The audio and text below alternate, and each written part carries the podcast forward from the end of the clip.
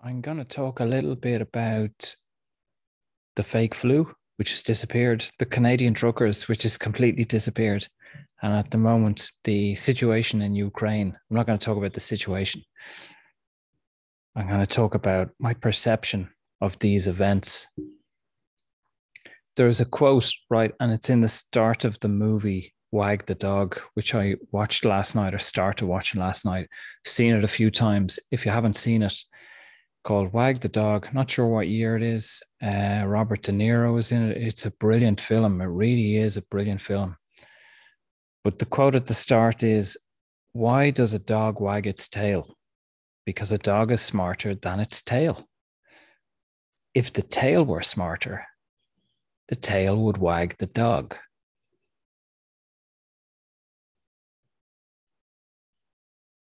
What we see with these events is the tail wagging the dog. We give our power away to the media or social media or politicians or whatever it may be continually. And if you don't give your power away, you're seen as the enemy, you know, anti vaxxers and conspiracy theorists, people who ask questions. So if we look back, you know, say through the last few years, uh, there are lots of events, say the uh, shooting in Paris, right? And then the candles, and everyone had candles on their social media. Je suis Charlie. You remember that? Colors are a big thing. I think anyone who's kind of looked into conspiracies will see that color seems to be a, every event has a set of colors uh, has a flag or has some sort of banner for social media for people to get involved and support send money to. And it it is important that whether these things be true or false is in one sense actually irrelevant. Because it's the energetic reaction that it has around the world and that people get sucked into. So whether the fake flu was, I really have to watch my language because of YouTube and warnings. And I suppose if I if I'm critical of Ukraine, they're not. They don't look. I've, I have the Ukraine colors above me. this is unintentional. I'm not supporting Ukraine. I'm not supporting Russia either. Don't want anything to do with either side of them. But where I forget even now what I was going to say. I forget my, I've lost my train of thought. whether whether these things are true, whatever that means or not, the the masses get swept along with it until it's disposed of and the next one comes along. Now, I'm sure, as some of you know, that as some of these things that as we look into, we find lots and lots of questions, far more questions than there are answers, uh, inconsistencies and anomalies. And I'm not sure about this or that or the other. Whereas the media and politicians and our own, ultimately, our own reactive, emotive, emotional ego uh, likes to keep it really simplistic. You believe in the fake flu or you don't. You want to jibber jabberoo or you don't. You want to kill your granny or you don't. You know, you're either for Ukraine or you're for Russia. Putin. It's one or the other. You can't. There's no gray area. You're not allowed in the middle. It's such a circus. Uh, I think I said this last week in Sunday Zoom. There's a guy some of you might know, a wonderful writer. He's dead now, called uh, Murray Rothbard. And he wrote an awful lot of brilliant books uh, around political philosophy and economics, but really digestible stuff. really, really, For a New Liberty is brilliant book. Some of his books are so simple. Whoa, they're so clear. Like when I started reading his kind of stuff or, or, or got into political philosophy and economics, I thought it's all going to be maths. I'm useless at science, useless at maths. I can't even learn Spanish. I'm over a year in Mexico. Um, I'm useless at any of that kind of thing. But his writing is so concise and clear that it just hits home. And he wrote about, you know, the the issues with the state and anarcho-capitalism, anarchy, and moving away from the state, the the lack of necessity for us, you know, that that ultimately we want to give our power to, to other people. Can you make decisions for me? Can you decide what my money does and what my healthcare is? Okay. people love to be asleep. But he loved politics and uh, you know, he loved elections and that kind of thing in the debates, and he just found it entertaining. And I, I see a degree of that in me. I don't have the brain or the intelligence, the wisdom that Roth, Rothbard had, but I find all these things entertaining. Um, and the part the reason I wanted to make this short video was that my spiritual, energetic empathy and energy is far too important to me to give away on these subjects. So I'm I ain't reading, you know, Ukraine or the corona flu and the death figures and all that kind of thing and weeping, oh my God. Never did. Years ago, I might have bought into some of this stuff, and I'm talking 2000 pre 2007. I began to question all this around 2007, 2008. Um, so no i i i don't i, I don't have my those um deeper emotions are not activated these days because uh, and this is where we get into the ladder you know of where you are on the ladder. This is up to you to decide. I don't think you should think the way i think believe what i believe. You find what resonates with you. Some people it resonates to be in the cycle of the media you know Last week, it was the Canadian truckers everywhere. Support the Canadian truckers. Look at tr- what Trudeau's up to. Look what's happening. Not a sausage now. Can't find it. Don't know what's happening. People have just abandoned that completely. As for the corona flu that lasted two years, entirely abandoned, gone. The odd place somewhere might be still, but it gone from social media. Have people forgotten about it? Throw it under the bus, throw it under the trucker's bus, under the trucker's truck.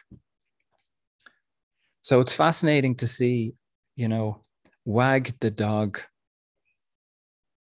Are the public in control of what they're uh, digesting and internalizing and working through? Or are they just being steered by whatever this week's thing is? as it happens, this week's thing is an alleged war. Now, I don't want to be offensive, you know, but I don't buy most of that story as I don't buy most of the others. Of course, I, you know, there was a virus. I had it myself.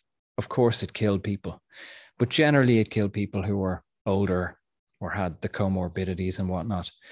I do believe there is an invasion. I do believe there is bombing going on or or deaths occurring might be a better way to put it. Uh, the fine print of that, I don't know what it is, so I ain't getting into it. I don't buy it. I certainly ain't, don't trust the Ukrainian president or that world at all. Uh, and I obviously don't trust Russia. Um, and I certainly don't trust, because I, I personally have a lot more awareness of the US government and of NATO and of their history. Uh, you know, I don't know much about the Ukrainian president. So obviously, NATO and the US government have been the most violent and corrupt government we've seen over the last hundred years. They're at war in seven countries, I think it is at the moment. So whenever they start sniffing around, you know, red flags all over the place. So I don't recognize Ukraine and I don't recognize Ireland or Mexico. These are rocks on a ball uh, that someone stuck a fucking flag and a color in, and people go to war over and they murder each other and they invade because they want to be they want to be associated with a flag. I don't care. Uh, to be blunt, of course, you know people are suffering hardships, but I I hold fast to what I've said over the last few years on many of my videos.